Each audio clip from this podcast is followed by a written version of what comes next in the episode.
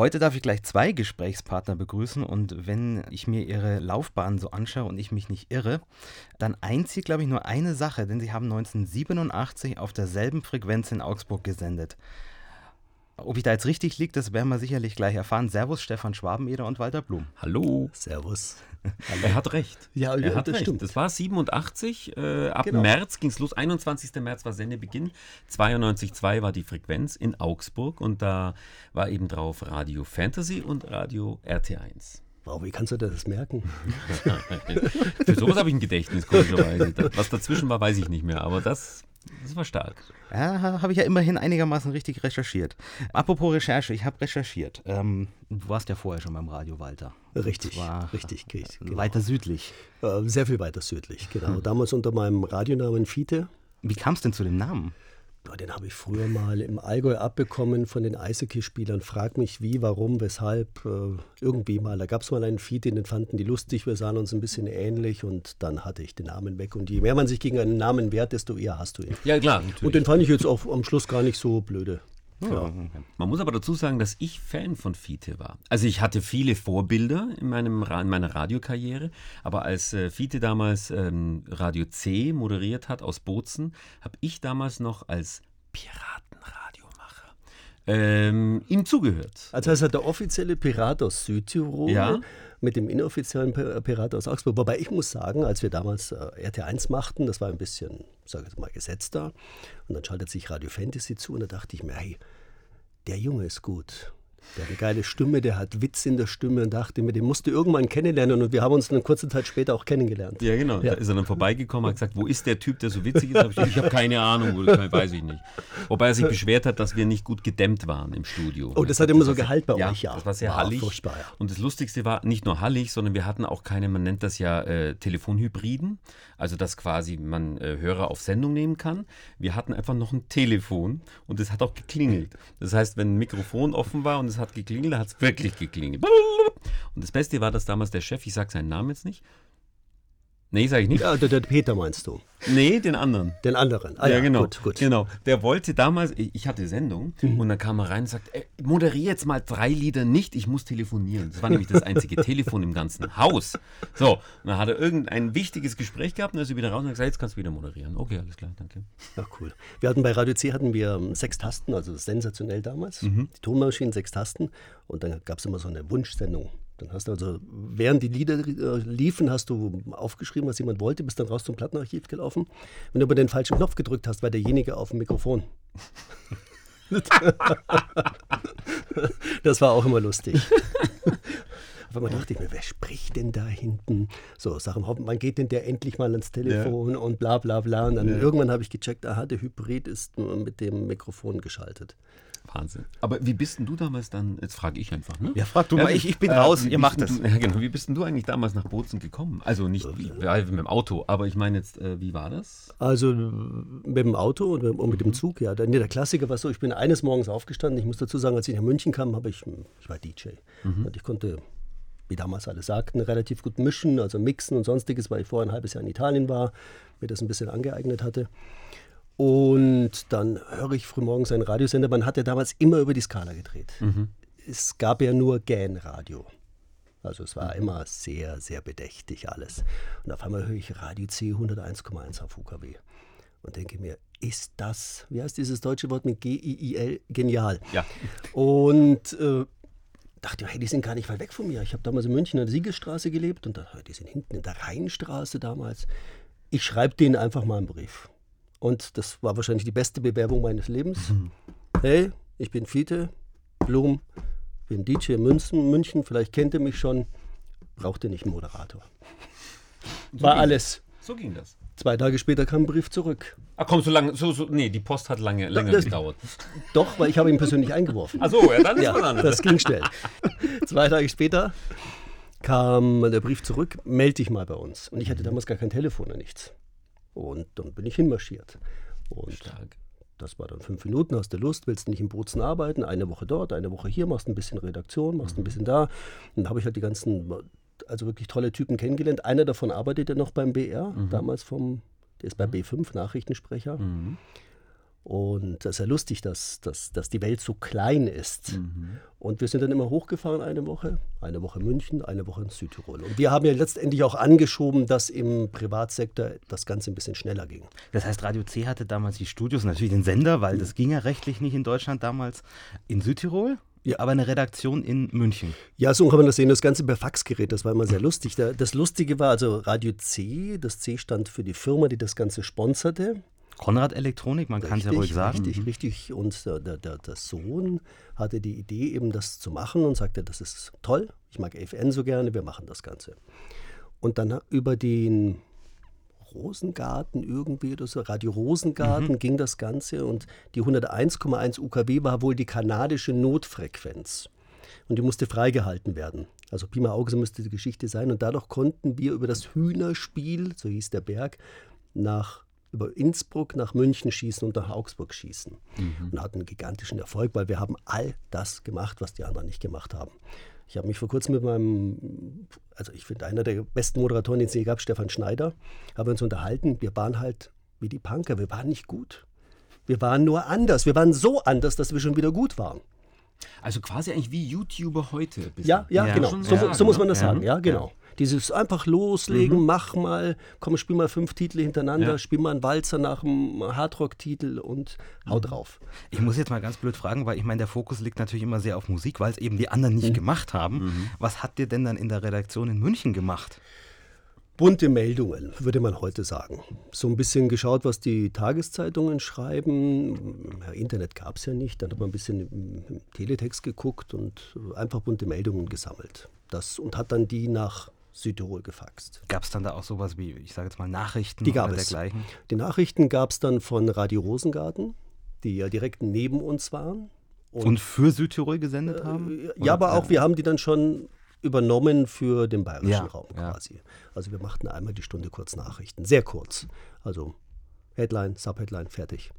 Mhm. Außer es war etwas größer was. Ich kann mich ja noch erinnern, bei Radio C welche Jingles waren das? Weil die fand ich ja sensationell. Das war welche Firma? Weißt, weißt du das noch? Also die, ich, ich kann euch sagen, wer dahinter steckt. Also mhm. jemand, der im Radio auch einen großen Namen genießt und auch im Fernsehen. Und äh, wie gesagt, Werner Konrad war ein großer Fan von EFN und mhm. der Leiter von EFN damals, mhm. Vorname Mike, Mhm. Der war da mitverantwortlich. Ich weiß nicht, wer es produziert hat. Mhm. Könnten heute noch in jeder Radiostation laufen. Mhm. Die waren grandios. Ja, absolut. Irre. Ja. Ja, Und dann die Stimme natürlich von Mike, die grandios war. Das mhm. hat super gepasst. Ja.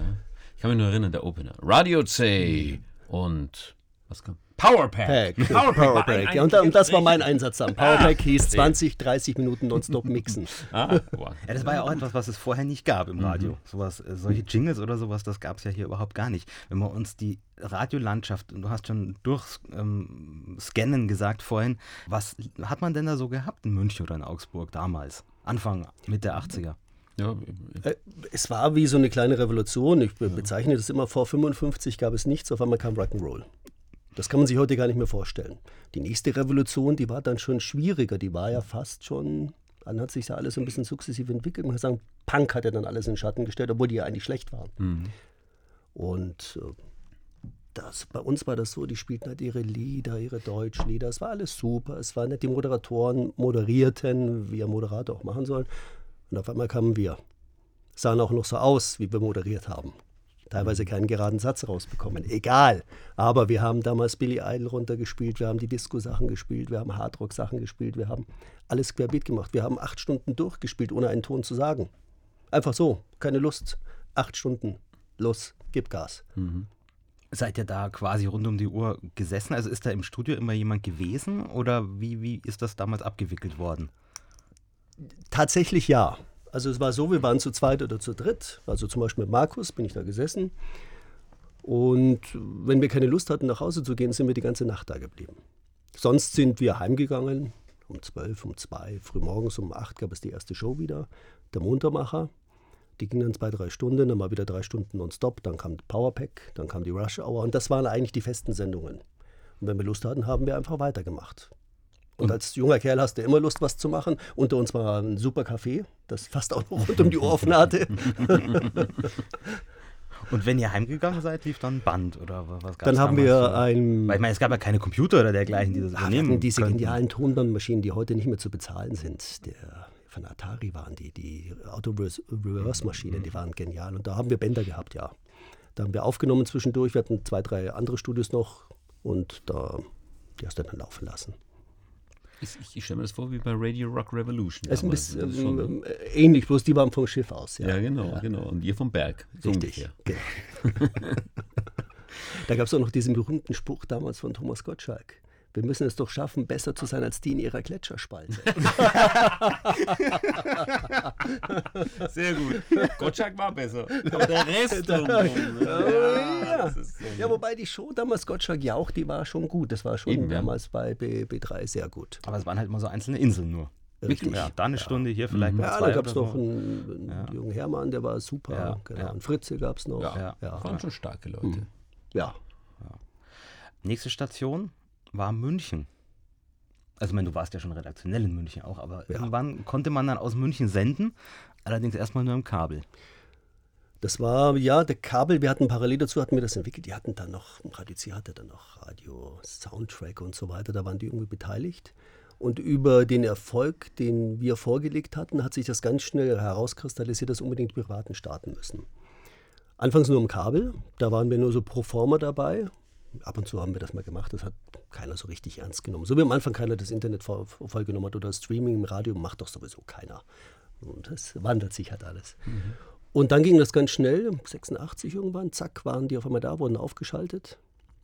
Einer der alten Sender ist ja immer noch da, ganz vorne auf der Skala. Und das, dann war es auch mit uns relativ schnell vorbei, weil wir waren einfach vom Empfang her viel zu schlecht. Das hat gerauscht, das hat geknattert, das hat dann keiner mitgemacht. Das hast du mitgemacht, solange es keine Alternative gab. Aber und dann waren wir auch in München präsent, allerdings mit drei, vier anderen Sendern. Es gab, was gab es damals? Radio M äh, M1, M1 war, Xanadu, genau. Radio Brenner hatte was in München, genau. Radio C mhm. gab es ja auch mal ja. Genau, München. Joe Lüders, Xanadu, genau. Genau. Da, genau, richtig. Radio 44 gab es noch. Genau. Genau, mhm. war damals Freddy Kugel. Genau, dann äh, Amar Presser, mhm. der war bei M1. Ja. Genau, da gab es die Xanadu kam später, oder? Nee, es, Xanadu, Xanadu hatte mehrere Abschnitte. Das war dieser ganz mhm. am Anfang, schon mhm. im Kabel, unter äh, Joe Lüders. Mhm. Und dann kam später auf der, 3, wo die 93.3 gestartet ist, ja. die kam ja erst später, ich glaube, was war das, 88 oder irgend sowas, da hatte dann Xanadu diese Frequenz. Und oh. dann kam ja 91 Gottschalk mhm. und hat Xanadu übernommen. Genau, und das Xanadu wurde später dann Energy, oder? Genau, so Richtig, ist es. Ja, ja. genau. Mhm nachdem in München dann die Privaten ja quasi schon etabliert waren auf den Frequenzen, ging es dann auch woanders in Bayern noch los, nämlich in Augsburg. Mhm. Ähm, in Datschiburg. Wir waren ja da ganz am Anfang schon auf der 92.2 1987. Mhm. Und da wart ihr beide auf Sendung. Ich frage jetzt erstmal dich, mhm. Stefan. Du hast gesagt, du hast ja vorher schon Piratenradio gemacht. Gemacht, ja. Mhm. Ähm. Von zu Hause aus tatsächlich. Also das muss ich tatsächlich sagen. Aus der ich, Küche. Ich, ja. Aber bei mir zu Hause, ich habe, ich habe, äh, also als ich ähm, Radio C gehört habe, vorher auch AFN und Bayern 3. Das waren so die, die drei Sender, die man gehört hat. Und dann habe ich gedacht, das will ich aber auch machen. Und ein äh, Klassenkamerad hat zu mir gesagt, Mensch, ich könnte dir einen Sender bauen. So, ja, ja damit. Äh, dann hat er mir so ein, gibt da diese Peilsender oder Funk, äh, also wo man äh, damals Radiosender, nee, was hat man damit gemacht, weiß ich eigentlich gar nicht. Also er, er konnte einen Sender bauen, das war auch, äh, konnte man sogar bei Konrad Elektronics kaufen. ja, wenn schon, wenn schon. ja. ja. Radio C musste auch irgendwie senden. Ja, genau, genau. Also es war auf jeden Fall mit so Potties, die man noch einstellen musste und so, Mono. Und dann äh, habe ich zu Hause den Sender RDP genannt, Radio Disco Papa. Warum? Weil äh, es gab eine Schallplatte damals von Frank Zander und der hat auch AFN irgendwie bei einer Spur nachgemacht. Also in einem Track hat er auf Radio DJ gemacht und hatte einen Jingle drin. Disco Papa, Disco. Die haben da so gesungen. Da habe ich gesagt, ah, dann habe ich meinen eigenen Jingle. Nenne ich so, geht schon. So, und dann habe ich dann losgesendet und äh, war spannend. Ähm, das war in, in, jeden Morgen habe ich das gemacht tatsächlich, so eine eigene kleine Morningshow, dreiviertel Stunde und am Abend. Ähm, gut, es war dann ein bisschen schwierig, weil ich war auf der 101,8 glaube ich, das war halt frei. Äh, habe ich halt reingesendet. Es gab aber Oberwellen, das war das Problem. Die Oberwellen störten. Das hat mein Freund gegenüber hat angerufen und hat gesagt, du sag mal, sendest du? Da sage ich, äh, ja, warum? Ja, mein Vater möchte die Tagesschau sehen. Und ich, um Gottes Willen, dann gehen die Oberwellen voll über die ARD. Das darf nicht wahr sein. Das heißt, eine Umgebung von, sagen wir mal, 50 Metern haben sie mich gehört. Da habe ich halt die Frequenz gewechselt. Das ist halt, damals waren es ja nur sechs Programme, also es ging ja noch im Fernsehen. Ja, so ging das damals los. Und dann habe ich. Hattest äh, du Hörer damals? Ja, einen. Äh, Also den Vater von meinem Freund. Ja, und meine, ja, genau. Und meine Schwester, die hat tatsächlich in der Früh hat sie immer so mitgehört. Es war ganz nett eigentlich. Ansonsten war das, also es war wie ein, ich mache halt mal, ne? aber keine, keine Hörer. Und das hast du dann auf Kassette aufgenommen, das weiß ich, weil ich es ja schon gehört Ja, das- habe. Ähm, und das hast du dann zu Fantasy geschickt und dann haben sie dich genommen. Wie war das? Ja, das war, es war äh, insofern, dass ähm, damals gab es eben schon diese Kabelprojekte, Kabelpilotprojekte, und zwar Lechblick hieß das damals. Und da war, bin ich mal hin und da war ein gewisser Herr Uli Kubak, jetziger Chef von Klassikradio. Und der ähm, war damals mit seinem Auto da und hat mich nach Hause gefahren. Und dann habe ich ihm so erzählt unterwegs, was, was ich so mache. Und das, das hat ihn begeistert. Und ich habe. Hm? Muss man sagen, du gingst ja noch zur Schule damals. Ja, oder? ja, ich war, das war noch neunte Klasse. Ähm, und Ende neunte, Anfang zehnte irgendwie so. Und dann hat äh, er dann gesagt, oh, was machst du da? Dann habe ich ihm Kassetten gegeben. Und dann hat er gesagt, Mensch, das wäre eigentlich was. Und dann ruft er mich irgendwann mal an und sagt, ob ich nicht Lust hätte, Radio zu machen. Ja, ja. scheiß der Bärenwald, natürlich. Und dann äh, hat er gesagt, okay, äh, er, er gründet jetzt einen Sender, Radio Fantasy. Wir haben dann auch sogar in Augsburg diese ganzen Aufkleber verteilt irgendwo, sind wir dann eines Nachts mal rum, an Ampeln und überall hin. Und dann äh, ging es los. Und äh, dieser Start, das war der 21. März 87. Und davor haben wir so drei Tage konnten wir üben. Früher, vorher nicht. Dann haben wir gedacht, okay, das ist schon sportlich, aber es hat Spaß gemacht. Dann bin ich da rein, habe geübt und dann nachts haben wir meine Schallplatten, die ich ja schon hatte von meinem Piratenauftritt, reingeschaufelt in diesen Sender, haben noch nachts um drei Regale aufgebaut und gehämmert, dass die Nachbarn, das war im Hotelturm damals in Augsburg, das heißt im 26. Stock und um uns rum halt ein Haufen Leute. Das heißt, die wollten alle schlafen, wir haben gehämmert. Und dann äh, war das, stand das alles fertig und dann ging es los. Und das war schon stark. Warum ging das so hoppla hopp? Oh, das ähm, war, also aus meiner Sicht glaube ich, dass es relativ schnell ginge, weil die, es noch nicht klar war, welche Uhrzeit äh, damals äh, er bekommt. Es war ja so, ich war in der Schule und er wollte es tatsächlich, dass ich da moderiere und hat versucht, es in den Nachmittag zu drücken. Und deswegen haben wir damals von 12.30 Uhr, das war noch eine, an, also war Fantasy, aber mit einem anderen Anbieter, und dann 13.30 Uhr bis 15 Uhr hatte ich. Das war dann, bin ich halt von der Schule hingeradelt, habe die Sendung gemacht und bin dann nach Hause geradelt. Und das Schöne, was, was auch noch ein schönes Erlebnis war, ähm, es ging also los äh, mit dem Pegelton. Es war nur ein Pegelton erstmal drauf, also am 20. März. Und dann sind wir noch rumgefahren, hatte, äh, sind wir in sein Auto und sind so weit wie möglich gefahren, um zu gucken, wie weit der Sender geht. Und dann wieder zurück. Das war schon lustig. Es war echt ey, cool, cooler Also ihr hattet den Sender ja quasi auf dem Dach, weil Mhm. das kam Stimmt. damals schon vom Hotelturm. War genau über uns, der Sender. Ja, wie groß war das Team damals? Für diese was war, eine Stunde und abends war dann nochmal? Abends waren noch mal, Ja. also abends hatten wir noch mal eine Stunde, das hat sich dann geändert auf 93, jetzt muss ich überlegen, genau, äh, 20 bis 21.30 Uhr hatten wir am Abend noch, aber da waren ja auch Münchner Anbieter mit drin, formiert unter Fantasy. Mhm. Ich hatte dann am Wochenende noch zwei Sendungen und unter der Woche eben Nachmittag. Ähm, wir waren, ich glaube, dann hat er ja so drei, vier Leute so insgesamt, aber war nett. Mhm. War, war, war cool. Ja, war ein lustiger Sender. Ja. Und äh, äh, also, wie, wie du auch gesagt hast, damals bei Radio C, wir haben halt eigentlich gar keine Ahnung gehabt. Wir haben einfach losgesendet. Aber es war geil. Manchmal vielleicht besser. Wenn man sich das heute anhört, dieses Strukturierte. Ja. Zumindest konnte sich was entwickeln. Ja, Also das das, das ist es halt. Du, du konntest ausprobieren und, und durch Fehler hat man gelernt. Man lässt halt heutzutage keine Fehler mehr zu. Ja, schon allein die Möglichkeit, willst du nicht was machen oder hey, ähm, ich fahre dich jetzt gerade nach Hause, das wäre doch eine Sache, jetzt wo wir hier gerade zusammen, zusammensitzen, sage ich jetzt mal. ich glaube, das ist heute nicht mehr vorstellbar Ja. in der äh, Form. Ähm, wenn ich das jetzt mal so sagen darf, ohne es zu sehr werten zu wollen, etwas professioneller ist ja ähm, dann die Augsburger Allgemeine rangegangen mit Radio Tele 1, die quasi den Rest der 92.2 gefüllt hat. Ja. Und da warst du von Anfang an dabei, Walter. Mm, Ich war von Anfang an dabei. Die wollten mich unbedingt haben. Lustig war, das war mir ja damals gar nicht bewusst, wir waren wohl, wir Radio C-Moderatoren, waren wohl heutzutage würde man sagen, also wie die YouTuber, wir waren Stars. Wir haben zwar Partys gegeben, die waren immer voll und sonstiges und da wurden immer die gleichen Namen genannt. Und die Augsburger wollten mich beide haben.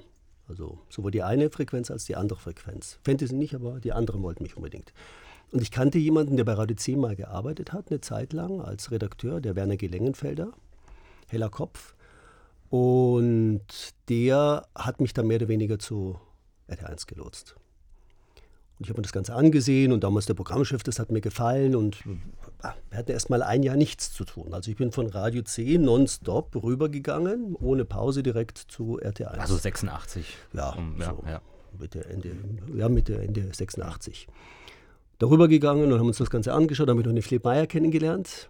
Ja, der, ich sag, wer sagt immer der Mozart von, von Augsburg, genialer Musiker, macht heute, glaube ich, äh, nicht die Night of the Proms äh, Rock meets Classic oder sowas macht er viel. Also genial. Und wir haben eigene Jingles gemacht, hatten ein eigenes Studio, haben einen eigenen Song und ich konnte das Plattenarchiv aufbauen.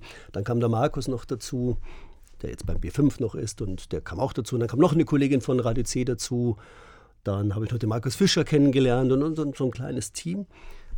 Aber ich habe dann relativ schnell auch gemerkt, hey Blum, eigentlich bin ich zu sehr Rock'n'Roller gewesen oder jetzt nicht Punk, aber Rock'n'Roller halt einfach.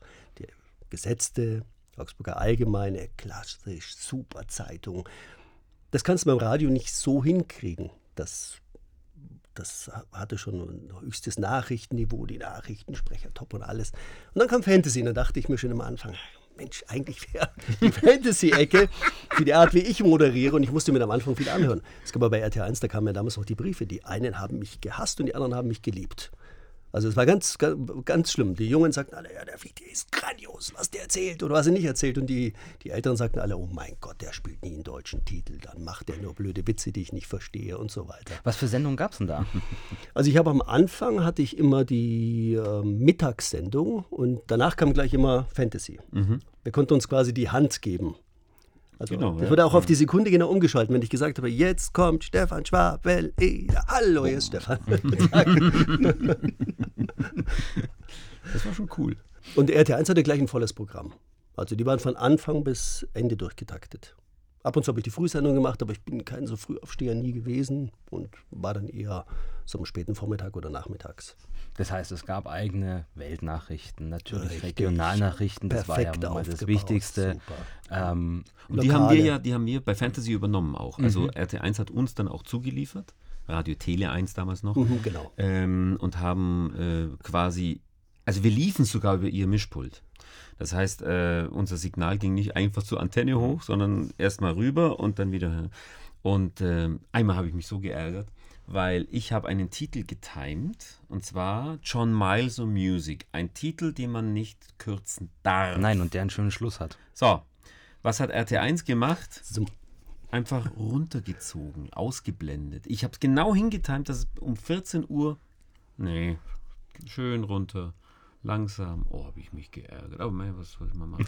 Hat keiner gehört, dass ich mich geärgert habe, weil sie haben es ja runtergezogen. Es war ja lustig, es ging ja los, dass ich sagte, ich brauche keinen Musikredakteur. Ich sage, ich, mache das selber. Das haben wir immer selber gemacht. Spart euch das für einen Musikredakteur. Dann sitze ich da, muss Titel spielen, die, ich, die kenne ich doch alle selber.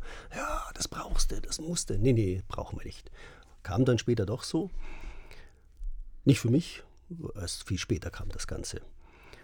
Aber es war lustig, wie wir das gemacht haben. Also fünf Minuten vor der Sendung schnell ins Plattenarchiv und überlegen, was spiele ich?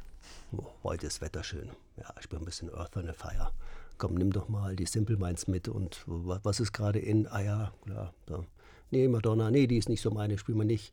Ein bisschen Michael Jackson. Du konntest einfach querbeet spielen. Und es war so unvorhersehbar, was wir gespielt haben. Also beim Knallhart auf eine Schnulze haben wir einfach mal einen Rock'n'Roll-Titel gespielt und zurück. Das war stark. Wie haben sich denn Fantasy und RT1 so von der Musik unterschieden?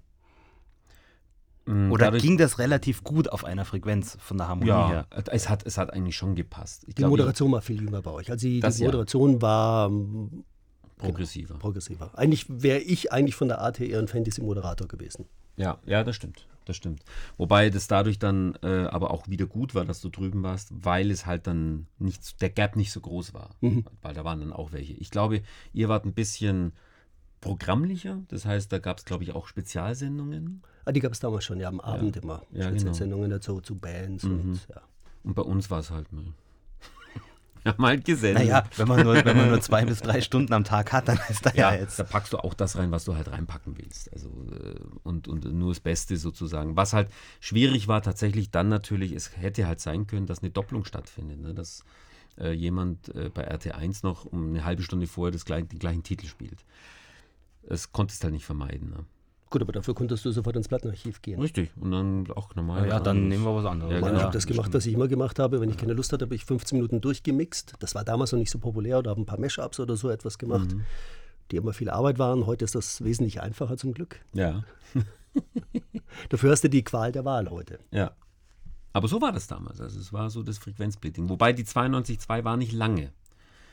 Ich glaube nur ein Dreivierteljahr und dann hat die 93.4 sich draufgeschaltet in Augsburg. Das ging relativ schnell. 88. Und dann war Radio Fantasy weg von RT1. Also die dritte Frequenz in Augsburg hat gestartet.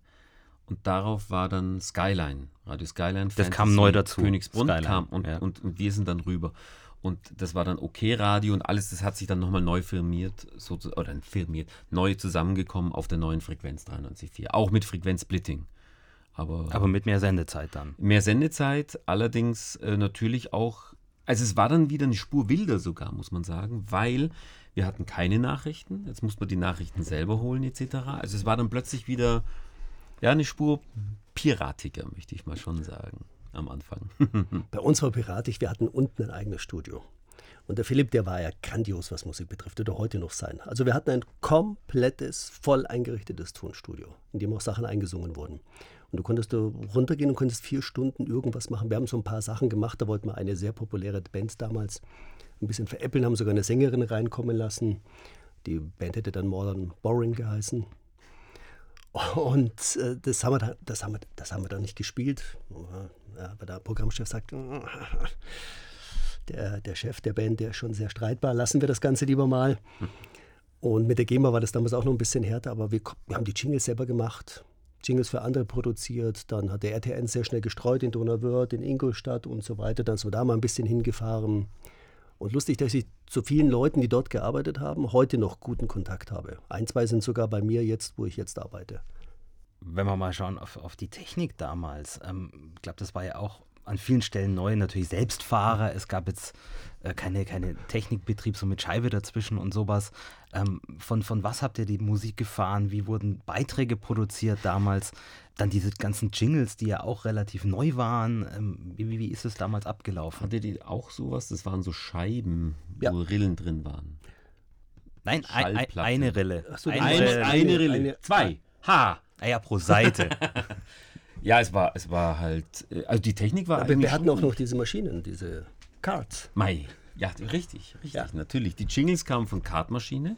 Äh, kennt man heutzutage natürlich alles nicht mehr.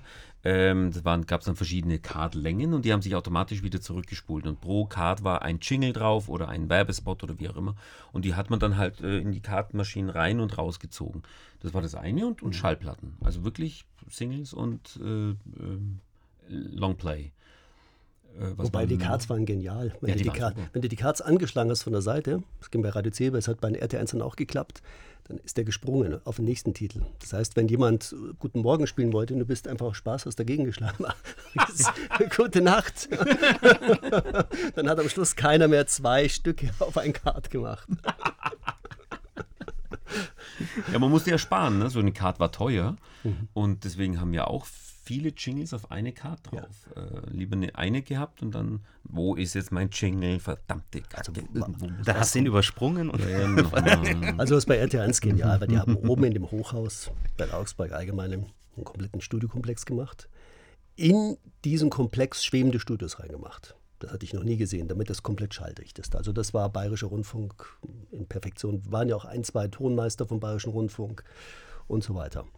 Studios schon mit Sichtscheibe, also wer nicht auflegen konnte, der hat einen Techniker bekommen. Gab es auch ein, zwei Fälle. Und das Erste, was ich gemacht habe, als ich reinkam, waren damit die teuersten Studioplattenspieler der Welt. Und ich sagte, nee, die kann ich nicht pitchen. Das geht nicht. Das waren die EMT. Ja. Die konnte man nicht Die pitchen. ko- ja. Geht nicht. Das, das, Ja, aber die klingen besser. Ja, aber die Titel klingen besser, wenn du sie 2% schneller machst und wenn ich mal ein bisschen mixen will. Das, das geht nicht. Dann haben die Dinge erstmal umgebaut. Das war teurer, als dann meine Techniks reinzubauen. Mhm. Am Schluss waren überall Techniks drin gestanden. Aber das war lustig. Also die Ausstattung dieses Studios damals, unvorstellbar. Also das Gegenteil von Fantasy. Damals. Absolutes Gegenteil von Radio C und von Fantasy. Mhm. Wie war es bei euch? Naja, wir hatten, also zwei Plattenspieler hatten wir. Na, immerhin. Immerhin. Ein gutes Studio-Mischpult. Also die, das, was drin stand, war gut, muss man sagen. Eben diese, diese Card, drei Cards und zwei Tonbandmaschinen. Nur, wir hatten, das war das Einzige, wir hatten also kein Produktionsstudio. Also alles musste dann gemacht werden, wenn nicht gesendet wird. Und da musste man sich halt ein bisschen absprechen und so. Und, aber ich ging Warte dann Wir hatten da vier Studios. Zwei, die konnten live spielen und zwei, die konnten vorproduzieren. Das hast du dann drüben, hast Beiträge geschnitten. Mhm. Oder eben nicht. Und war eine riesige Redaktion da. Also genau das Gegenteil von Radio C. Das ist unvorstellbar. Du kommst von so einem Startup, gehst du auf einmal in eine riesige Firma rein. Ja, so ungefähr. Ja, so kann man es vergleichen. Wow. Ähm, Wie hat man denn damals die, die Zeitungsleute, weil ich denke, man wird ja auch von, von der Allgemeinen an sich Leute vielleicht rübergeholt haben oder irgendwie so gesagt haben, der könnte doch auch Radio machen oder sowas. Ähm, wie hat man die denn da zu, zum Radio gebracht? Weil man kann ja nicht einfach Meldungen verlesen, das funktioniert ja nicht wirklich. Gab's, gab's da welche? Ja, es gab schon? Zeitungsleute, für die war das natürlich schwer. Man muss auch sagen, die Augsburger Allgemeine hatte eine hervorragende Ausbildung im journalistischen Bereich. Und wenn du jetzt halt damals schon ein bisschen älter warst, gesetzter warst, konntest du mit dem, was, was wir da gemacht haben, also wir Jüngeren vor allem, die im Sog da mit mir aufgetaucht sind, relativ wenig. Wir haben schlechtes Deutsch gesprochen, also schon richtig, aber nicht Schriftdeutsch in dem Sinne. Wir waren zu schnell, wir waren zu nuschelig und es war auch teilweise schwer, weil es ist etwas anderes für Schreiben ist nicht das, was du liest. Also dann überspringst du natürlich Sachen, weil es einfach unlesbar ist, wenn da ein, ein Goethe-Satz kommt oder ein Schiller-Satz, die Glocke am besten einmal runter. Hat aber dann doch geklappt. Am Schluss, man sieht ja, ich glaube, RT1 ist heute sehr gut aufgestellt, hat sich ja alles entwickelt. Mhm. Also es war, war schon ein guter Boden, der da gelegt worden ist bei, bei RT1. Überhaupt beim, beim Privatfunk. Also wenn ich bedenke, wie viele heute von damals, wie viele heute irgendwo sitzen, sei es beim BR, sei es Wahnsinn. äh, im großen Privaten, sei es im Fernsehen, das ist schon, schon stark. Ja, wenn man sich diese Namen mal alle durchgeht von damals, du hast recht. Also Genau. es sind viele noch da und, und sehr erfolgreich und deswegen war das ein gut, Startup ist ein gutes Beispiel eigentlich, weil man konnte vieles ausprobieren, es war, es war einfach eine gute Stimmung da und, ähm, und Rock'n'Roll. Und dadurch hat sich halt vieles entwickelt und jeder konnte sich selber äh, auch entwickeln. Und das ähm, hat man heute auch noch, aber nicht mehr in dem Bereich. Was wir relativ schnell gemacht haben, ein, zwei von uns, wir sind zum Sprachtraining gegangen. Ich hatte damals so meinen Kehligen Eiger Dialekt ein bisschen. Echt? Ähm, ja, ein bisschen. und in dem Sinne relativ früh zum Sprachtraining. Und da, da ist ja auch lustig für mich, dass vier der Leute beim Bayerischen Rundfunk Nachrichten sprechen. Also die da aus dieser Ecke kommen, das zeigt ja hervorragend. Dann später beim Bayerischen Rundfunk ein bisschen Sprachunterricht genommen. Bei meinem Traube damals, legendär. Und so hat sich das nach und nach entwickelt. Man hat schon auch etwas getan, damit man dabei bleibt. Ja, das schon. Ich hatte auch Sprecherziehung, aber in München selber genommen. Selber bezahlt, möchte ich Natürlich mal an dieser selber- Stelle betonen. selber bezahlt. Selber bezahlt, weil ich habe auch einen Augsburger Dialekt gehabt, verstehe ich. Aber bist du ein Datschi-Burger? Ja, freilich.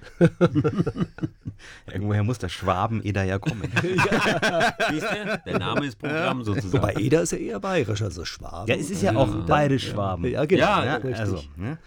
äh, apropos Entwicklung. Euch hat es dann beide nach München gezogen, was das Radio angeht. ja. Wie war denn das bei mir? ah ja, doch, richtig. Ja. Ah, hat er recht. Wie war es denn bei dir? Du, bei mir war das so, irgendwann ähm, waren RT1 und ich uns eins, dass das okay ist, was ich da gemacht habe.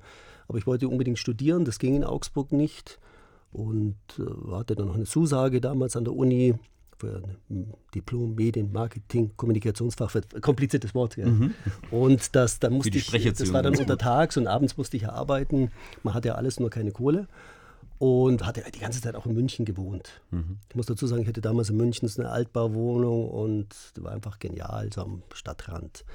Und dann bin ich, den habe ich mal auf einer Messe kennengelernt, bin ich, nee, ich habe angerufen, habe einen Joe Lüders angerufen, damals. Und sagte, hey Joe, ich bin's, Fiete. Sagt, hey, grüß dich. Willst du jetzt endlich bei mir anfangen? Sag ich, genau, ich will bei dir anfangen. Was hast du denn? Ja, ich mache gerade Staser Radio. Und da habe ich mir das angeschaut und Staatsradio war ja wieder genial. Mhm. Die machten ja vornehmlich nur Musik, wenig Nachrichten. Und dann dachte ich mir, das ist genial, das guckst du dir an. Da kannst du frühmorgens dein Zeug machen, kannst dann nachmittags in die Uni gehen, war super. Hab dann erstmal Nachrichten sprechen dort gemacht. Moderieren, also ich will nicht moderieren. Ah, mach Moderator. Nee, nee, nee, nee, ich will Nachrichten sprechen. Ich will das machen. Hab dann gleich einen Kollegen von Radio C auch angerufen, den besagten Markus, der auch hier beim Bayerischen Rundfunk ist. Dann habe ich noch eine Dame kennengelernt dort, die hier beim Bayerischen Rundfunk ist, und einen Herrn, der beim Bayerischen Rundfunk ist. Joe Ludas hat ein wahnsinniges Händchen für Leute. Ein sehr, sehr gutes Händchen für Leute. Ja, dann habe ich das gemacht. Studiert und nebenbei oder umgekehrt. Beides so es ging. Es hat beides geklappt. es war, war das zu der Phase, wo es da zwei Programme gab? Eins für die, für die lokale Frequenz ja, und eins genau. für Satellit? Richtig, es gab ja. einen Satellit, den hast du voll durchgezogen mit Nonstop-Musik. Da saßen da Leute, die nonstop die Dinge aufgelegt haben. Und die lokalen Dinge haben wir dann gefüllt. Ich habe dann immer Nachrichten gesprochen, Nachrichten gesprochen, aber irgendwann war der Druck zu groß, dann habe ich halt auch wieder moderiert am Abend. Als Studium dann soweit war, und es hat sich dann auch so entwickelt, dass Straßenradio in dem Sinne nicht mehr gegeben hat. Joe Lüders ist ausgestiegen, mittlerweile verstorben leider. Und ja, Staatsradio war eine coole Zeit, weil Staatsradio war auch so anders. Während alle anderen schon Formatradio machten, Three Element Break, sag nach jedem Titel entweder die Uhrzeit, die Station oder deinen Namen, war das bei uns egal. Der Lüder sagte nur, hier hast du eine Musikuhr, spiel mal in dem Rahmen. Hier hast du 500 Titel, da kannst du aussuchen. Mhm. Also bei mir war es, äh, ich war bis 95, nein, bis 92 war ich in Augsburg äh, und zwar vorher Radio Fantasy, das war immer parallel. Dann parallel aber auch FM Radio Network, das sich dann äh, formiert hat und zwar eben unter Uli Kubak. Das war Syndication-Programm. Wir haben damals nämlich eine äh, Chart-Show gehabt, die Fantasy's Finest, die da auf, aus denen wurden dann die Network Charts, haben sich dann gebildet. Und da war ich so am Anfang eben mit drin. Ich habe die moderiert, habe die auch ähm, äh, quasi redaktionell betreut und die wurden dann tatsächlich verkauft. Und es war so ähnlich wie so, so bisschen wie Casey Kasem, nur ganz klein, klein. Aber immerhin, es war halt das große Vorbild. Ne? Und dann haben wir gesagt, ach, das könnte man vielleicht mal probieren. Und dann lief das tatsächlich in München, Hof, äh, Nürnberg, ein paar Stationen hatten wir. Mhm. Und da haben wir das eben äh, hinverkauft. Ähm, und dann wollte ich aber irgendwann tatsächlich mal doch nach München und dann habe ich einfach eine, eine Bewerbung, also einen, einen Aircheck geschickt zu Gong. Damals noch Andi Wenzel, Programmchef gewesen und Langemann hatte mit der Morning Crew die früh. Die haben gerade frisch angefangen und dann hat er sich das angehört und ach Mensch, ja, komm doch mal, mach doch mal. Und dann haben wir die Nacht moderiert. Also ich habe dann die Nacht moderiert dort ab und zu und das war so mein Gang dann nach München. Und dann war es parallel Augsburg und München. So. Das war bis 95 und dann äh, hat mich Radio Fantasy dann 24 Stunden endlich bekommen. Frequenzsplitting war vorbei. Und dann hat damals äh, Felix Kovac äh, mich geholt nach Augsburg wieder. Und dann habe ich zusammen mit einem äh, Kollegen namens Alex Wohlrab, super Kollege, haben wir dann die Morning Show gemacht. Frühstücksradio in Augsburg bis 8 ja, Das war legendär. Das war, das war da, da, habt ihr, da habt ihr RT1 eine Einschaltquote wehgetan damals. Ich war ja nicht mehr da. Ziemlich. Ja, ziemlich. nicht nur den. Wir waren tatsächlich damals, war noch eine andere Abfrageart, Methodik, aber damals waren wir Nummer zwei. Vor uns war nur noch Bayern 1. Wie habt ihr das geschafft? Mit viel Augsburger äh, Dialekt, Augsburger Humor, Augsburger Zugänge, aber auch eben trotzdem noch ja, wir haben uns was getraut in der Früh einfach. Das muss man schon sagen. Die Breaks waren unterschiedlich. Wir haben zum Beispiel, was man ja heutzutage, was man eigentlich gar nie machen durfte, nicht nur heutzutage, sondern nie, war Live äh, Fun Phones, also Live Candid Phones. Das darf man ja eigentlich gar nicht. Haben wir einfach gemacht. Ähm, und das war, lief über drei Jahre. Ja, und dann, äh, und das war eine geile Zeit, muss man auch sagen. Also sehr erfolgreich und hat sich gut entwickelt gehabt. Aber nochmal zurück zu Gong. Mhm. Das waren ja auch schon die Zeiten, wo, hm, ich weiß nicht, ob der Name bekannt ist, irgendwie Bully Herbig mhm. schon genau. unterwegs war. Ja, ja. Das war damals Bully Herbig, Rick Cavanian. Die haben zu dritt mit Langemann die Morning Show gemacht. Und dann war das aber so, dass ähm, ich war ein bisschen Backup. Also ich bin einmal eingesprungen, kann ich mich noch erinnern, äh, wo Langemann krank wurde. Das war aber der einzige Berührungspunkt. Aber wir haben uns so halt immer gesehen, halt in der Übergabe. Ich hatte Mittagssendung, die Funkkantine, so hieß es damals, von 12 bis 15 Uhr. Und am Sonntag Start ins Glück, das war so eine äh, Quiz-Sendung mit Trivial Pursuit-Fragen. Und das haben wir immer Sonntag gehabt. Und das war ja auch schon Oliver Bayer, glaube ich, beim Sender, oder? Der kam dann danach. Es ging ja dann, äh, dann ist Langemann, die Morning Crew mhm. zu Energy. Mhm. Äh, und Oliver Bayer, also der von Ö3 nach Deutschland kam, aber zu Kabel 1. Der hat dort nämlich ein Projekt gehabt. Und der hat dann bei äh, Radio Gong die Früh begonnen zu übernehmen. Und da war ich der Produzent und Autor mit, zusammen mit Hartmut Grave. Wir haben zu, zu dritt haben wir das geschaukelt. Und in der Zeit kam dann Fantasy und hat mich aber dann nach Augsburg zur eigenen Sendung geholt. Und Oliver ist zurück nach Wien gegangen. Der ist dann, ich glaube, eineinhalb Jahre zurück nach Wien. Äh, da hat sich dann auch Ö3 verändert. Ö3 hat ja sich auch komplett reformiert. Ähm, und dann hat Oliver gefragt, ob ich Lust hätte, nach Wien zu kommen. Deswegen bin ich dann 98 nach Wien zum, zum Hitradio Ö3. Wie war das dort damals? War eben komplett neu reformiert? Es war halt also das war schon sehr stark, weil ähm, es war für mich erstens nochmal der, eine, ein irrer Schritt zum Landes-, äh, zum nationalen Sender, muss man sogar sagen. Ähm, und das war halt, da war alles da. Also alles. Es war ja, Ö3 war ja, ist ja der Sender schlechthin dort. Ne?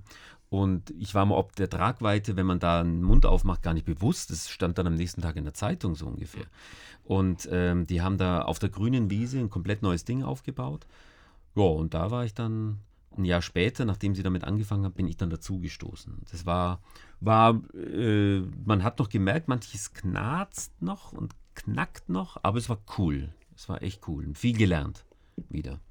Ich fand es so, so toll, weil, weil ähm, mich hat es dann auch ein bisschen erinnert wieder an Radio C, witzigerweise sogar, weil halt das, also als äh, Oliver Bayer mich angerufen hat und hat gesagt, Mensch, hast du nicht Lust? Da habe ich natürlich Ö3 gehört. Das ging gerade noch so knapp rein in Augsburg, wo ich gewohnt habe, so ein bisschen.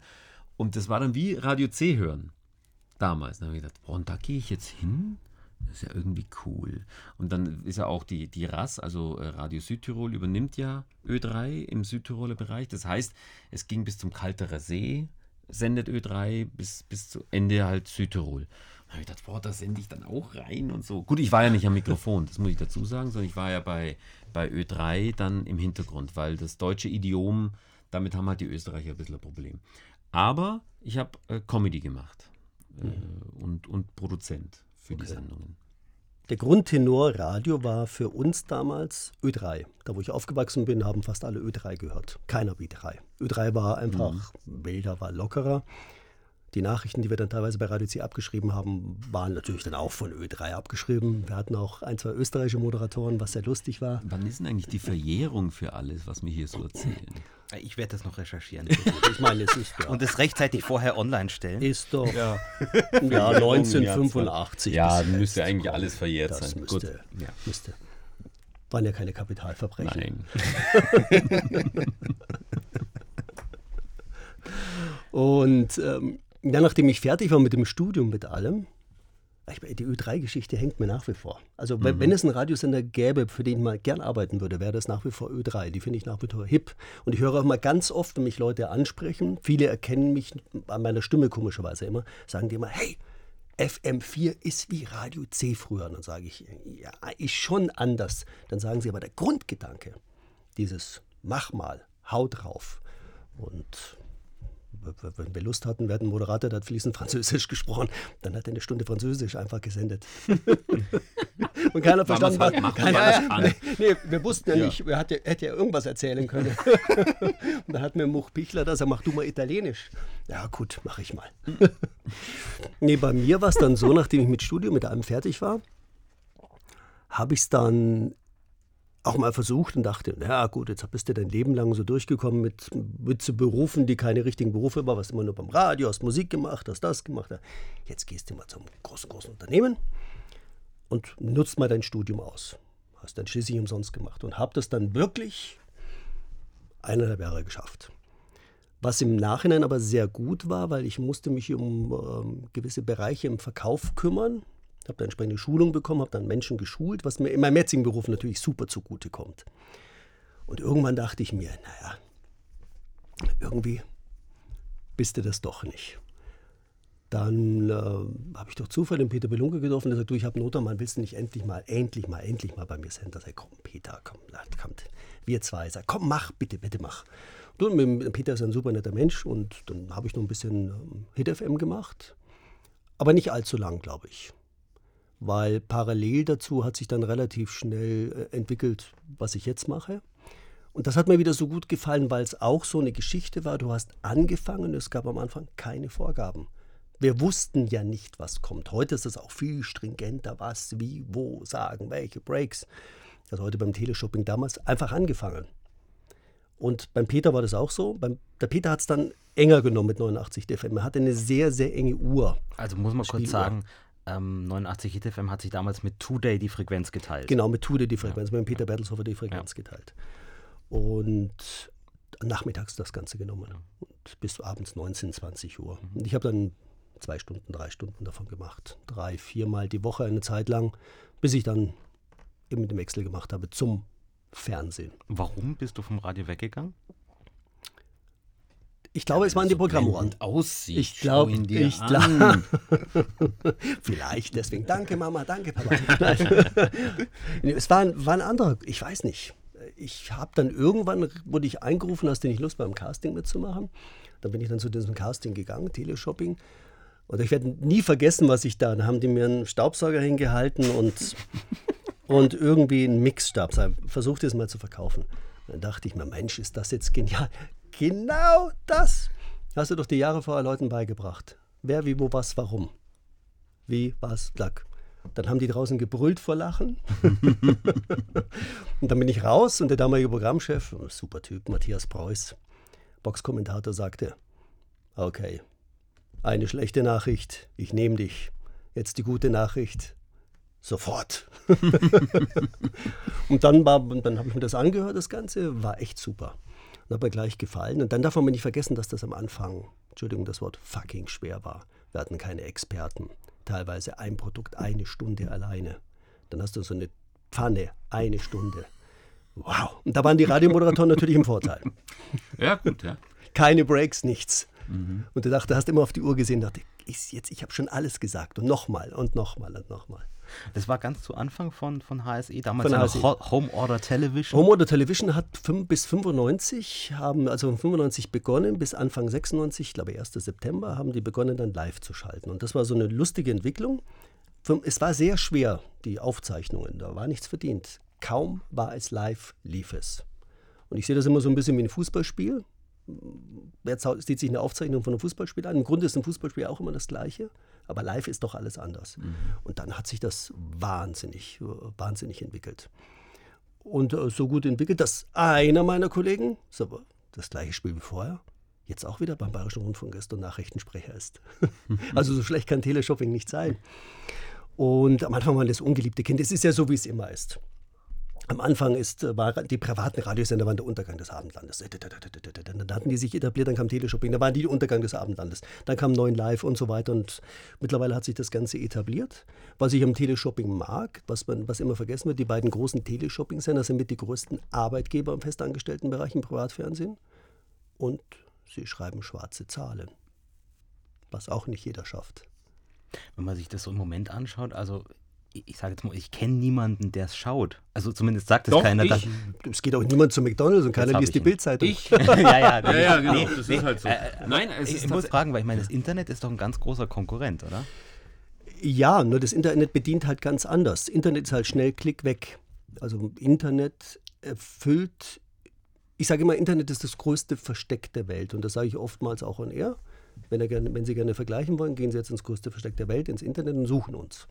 Das kann ich sehr bewusst sagen, wenn ich weiß, wir haben den besten Preis der Welt. Dass die sowieso automatisch durch die Suchmaschinen bei uns landen.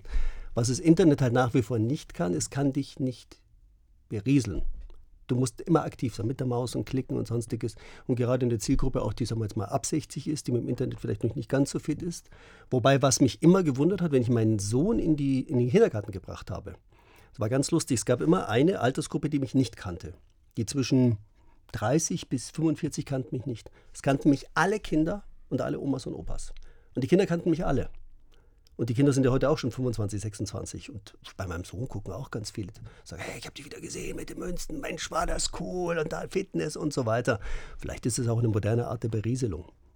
Also das möchte ich tatsächlich sagen, weil ab und zu, wenn halt im linearen Programm, sagen wir mal so, ähm, nichts kommt oder es zu sehr nervt oder wie auch immer, manchmal das einzuschalten, es ist ja auch teilweise ähm, urkomisch. Es hat ja auch was, es hat ja Comedy-Potenzial. Durchaus. Das muss man ja wirklich sagen. Manchmal wenn, bewusst. wenn man eine Stunde lang eine Pfanne vorstellt, das hat, das, das ist lustig. Und, äh, und dann macht es Spaß, da einfach zuzugucken. Ähm, ja, und auch unseren Söhnen. Und dann, dann unterhält man sich drüber. Ne? Und äh, ist schon lustig. Ich werde nie vergessen, der damalige Programmchef Matthias Preuß sagte mal im Moderatorenmeeting 2000 rum, sagte das. Ja, Walter, du brauchst auch mal einen Flop. Du machst Münzen. Das wird nie laufen. Da sage ich, Matthias, warte ab, warte, warte, warte ab. Da habe ich nur so rumgefragt, meine Kollegen, ich brauche ein Backup, Backup. Da hat sich eine Kollegin gemeldet. Dann habe ich den Typen angerufen und sage, ja, ist da, hier ist der Ralf Repper. Und da sage ich, ja, schicken Sie mir die ganzen Unterlagen rüber. Und damit hatte ich dann nicht gerechnet, der hat das ernst genommen. Der hat Unterlagen rübergeschickt. Also fünf DIN A4-Ordner. Ich habe das durchgelesen, durchgelesen. Da macht mir die Sendung, liefen erfolgreich und irgendwann habe ich dann gesagt zu ihm, Rapper, das ist alles okay, aber das, das ist noch zu langweilig. Können wir das ein bisschen spaßiger machen? Ich ärgere sie ein bisschen, sie ärgert mich zurück und so weiter. Und das hat dann super funktioniert. Also er immer ganz seriös da und ich war immer der Freche, der ein bisschen nachgefragt hat und noch frecher und noch frecher. Und da war auch wieder das Spiel. Die einen haben nicht verstanden, dass das ein Spiel ist von meiner Seite. Der Blumenbab, der arme Herr Repper, der arme Herr Repper. Und gleichzeitig gingen die Umsätze nach oben. Und hat sich so entwickelt, dass diese Münzenschuh die erfolgreichste Münzenschuh der Welt ist. Kein Sender jemals in der Welt hat so hm. lange 20 Jahre lang eine Münzenschuh durchgezogen. Das zweimal im Monat. Und es klappt nach wie vor hervorragend. Ich war ja sogar auch mal Teil. Ja, er war schon Teil, ja. Da hat, er nämlich, da hat äh, Walter nämlich äh, eine Autogrammkarte von mir ins Fernsehen gehalten. Oh, da war ich stolz. Sogar mit, mit du hast du Handschüchen an. Natürlich, ich habe so, einen, hab so einen Schrein gebaut, extra oh, einen Stefan Schwabeneder Schrein. Mensch, das war toll. Ja, aber tatsächlich, es ist halt unterhaltsam auch. Das muss man schon sagen. Also wenn man es gut macht, dann ist Home Shopping äh, Television, also Home Shopping Europe oder so, wirklich unterhaltsam. Das ist so. Stefan, mhm. deine Karriere ging dann, ich glaube, in den Norden, oder? Also ich war äh, bei, bei Ö3 bis 2003. Äh, fünf Jahre und das war tolle Zeit und so. Und dann irgendwann hat es mich wieder nach Bayern gezogen. Und zwar halt auch ans Mikrofon. Ähm, ein bisschen was live machen und so. Und da hat die Antenne, damals Antenne Bayern, äh, jemanden gesucht für eine Art Spinnerzimmer. Und da haben wir dann ähm, waren wir zu viert oder zu fünft, fünf Autoren, unter anderem eben äh, Fleischi, der bei Bayern 3 lange Zeit war, und äh, Klausen Wagner, der jetzt die Anstalt moderiert, war damals mit drin. Und wir haben halt Comedy gemacht für den Sender.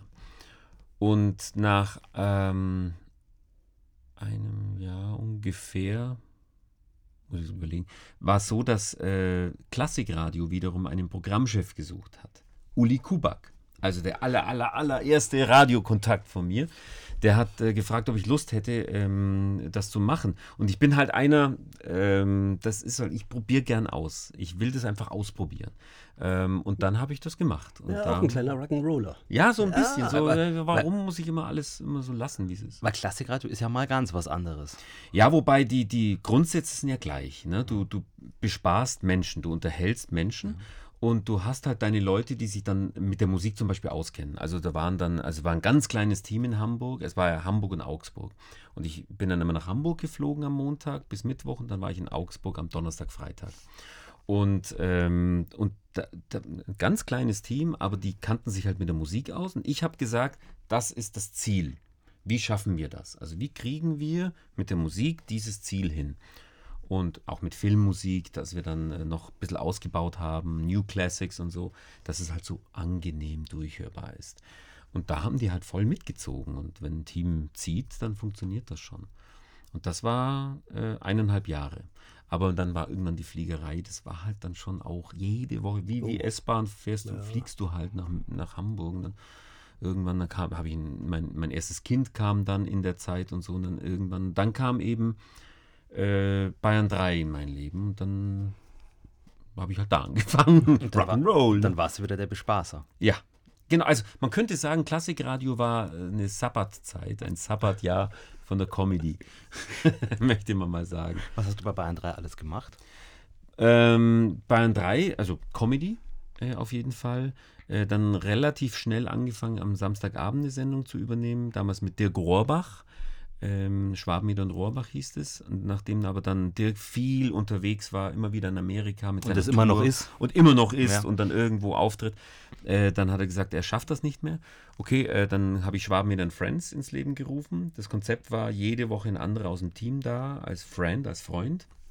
Und haben uns über seine Skills unterhalten, sozusagen, was weiß ich. Äh, ein Wettermann, Gerhard Amberger, der ist aber auch Schreibmaschinenlehrer. Da haben wir uns darüber unterhalten. Und so haben die Hörer ein bisschen so das Team gespürt. Und das war, war eigentlich ganz fein. Und in diesen fünf Jahren lief das. 2010 ging es dann los bis 2013, also fünf Jahre mit Rohrbach zusammen, meine ich jetzt. Aber da in dieser Zeit war dann auch Stefan Kreuzer dann mal, zweimal mein Friend.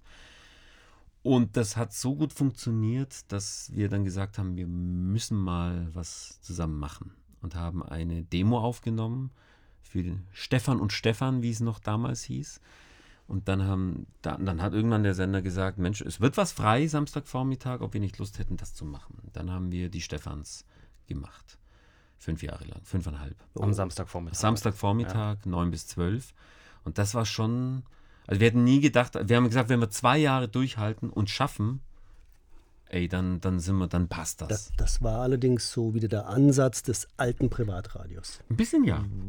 Es gleicht sich momentan alles sehr. Überall in der Welt, alles ist gleich. Und das war anders. Die Stefans hat mir sofort gefallen. Das war der Grund, reinzuschalten. Schön. ja, es war auch, äh, ähm, So, so an der Grenze oft. Ja, genau, richtig. Ja, ich meine, äh, also wir haben, wir haben schon versucht, das ein bisschen, äh, das, das Medium Radio auszureizen. Das war immer schon, also viel gespielt mit dem Mikrofon, weggegangen, irgendwas gemacht im Raum, solche Dinge.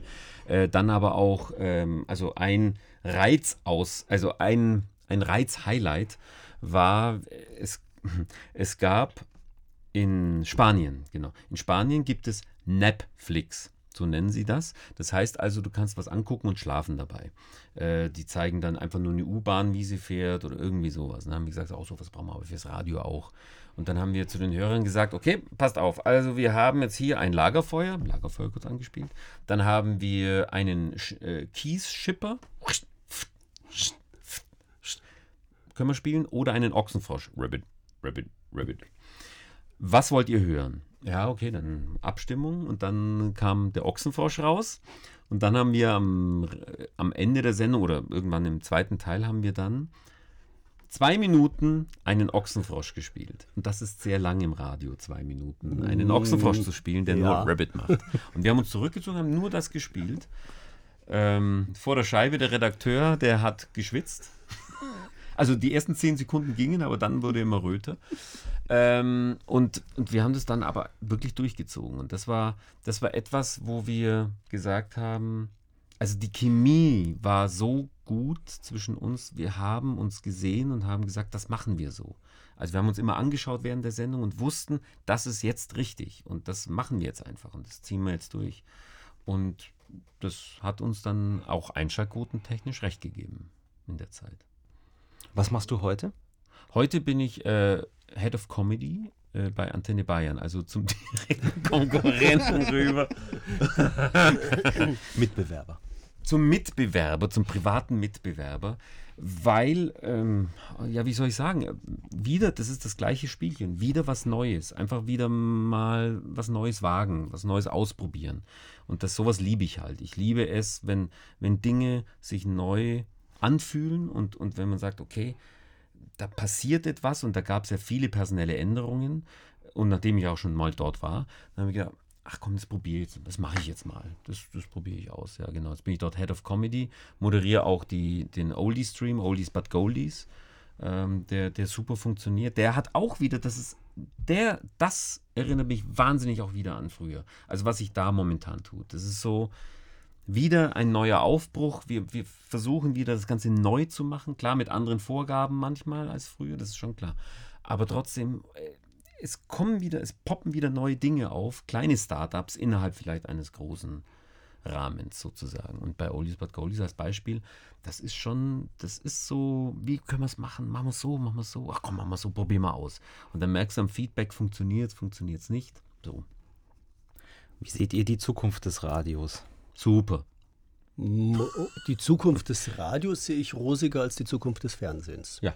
Den Fernsehen in der heutigen Form wird es so nicht mehr geben. Es hebe die Hände, wer noch live fernsieht, außer mal bei einem Fußball oder so etwas. Das beim Radio hat den Vorteil, du kannst dich berieseln lassen und du willst überrascht werden. Beim Fernsehen will ich nicht überrascht werden, da will ich vorher wissen, was ich gucke. Ich glaube, die, da ändert sich die Generation komplett. Also mal durchklicken, klick, klick, klick, klick durch die ganzen Sender. Hm. Ich sage immer so zum Spaß, Ferdinand Porsche sagt immer so schön, der letzte, das letzte Auto, das gebaut wird, wird ein Sportwagen sein. Ich glaube, den letzten Fernsehsender, den es gibt, wird ein Teleshopping-Sender sein. Im klassischen Maße. Alles andere ist nur noch, ich sehe mir es gezielt an. Und wenn ich gezielt Radio hören will, geht ja gar nicht. Ich will ja überrascht werden. Ich will jetzt wie bei dir bei dem Oldies But Goldies, will ich auf den 90er, 60er hören und dann wieder auf einmal ACDC hören, danach Rammstein und danach wieder, was weiß ich, Cliff Richard zu hören. Mhm. Das macht ja Spaß im Radio. Ja. Ich glaube auch, dass das Radio, äh, wenn man es intelligent macht, eine große Zukunft hat, auch deswegen, weil, äh, also ich merke das bei mir mit Spotify, aber auch in der Familie. Irgendwann langweilt die eigene Playlist. Sie langweilt. Ja. Und, und du willst dann doch ähm, nicht dich nochmal damit befassen. Also sagst du, einschalten. Und wenn dann da jemand sitzt, der auch noch sympathisch ist oder wo man sagt, Mensch, da ist doch noch ein Mensch dahinter, oder dass es liebevoll, man merkt eine gewisse liebevolle ähm, Verpackung etc. Da hat sich jemand was dabei gedacht. Ja, genau, ja. genau. Und der ist jetzt da und dieser Live-Charakter. Man, wann schauen wir fern? Wenn es live ist. Also jetzt zum Beispiel, warum sind solche, solche Sendungen, warum Fußball, ja, weil es live ist. Warum vielleicht sowas wie äh, Veits Höchheim, also der Fasching, weil es auch live jetzt stattfindet ähm, Eurovision Song Contest, weil es live stattfindet. Was Warum Teleshopping? Weil es, weil es live, live stattfindet. stattfindet. Genau. genau. Das sind so die Dinge, ähm, wenn Radio live bleibt, ähm, hat es eine Zukunft. Ich glaube nach wie vor. Der Verbreitungsweg, das, das wird interessant. Also welche technischen Möglichkeiten wird es geben? Da bin ich, da bin ich sehr gespannt. Also beispielsweise Blick in die Zukunft. Vielleicht kann man das machen, dass ich sage, ich möchte Moderator A, aber Inhalte B mit Mu Musik C zusammengemischt haben. Und das wird irgendwann mal möglich sein. Ob das sinnvoll ist, weiß ich nicht, aber gibt es ja jetzt schon Bestrebungen. Mhm. Ich bin vor kurzem angesprochen worden von, von einer Firma, ob ich nicht einfach ins Blaue raus ein bisschen Moderationen machen möchte. Auf ein paar Ansagen, wie ich möchte.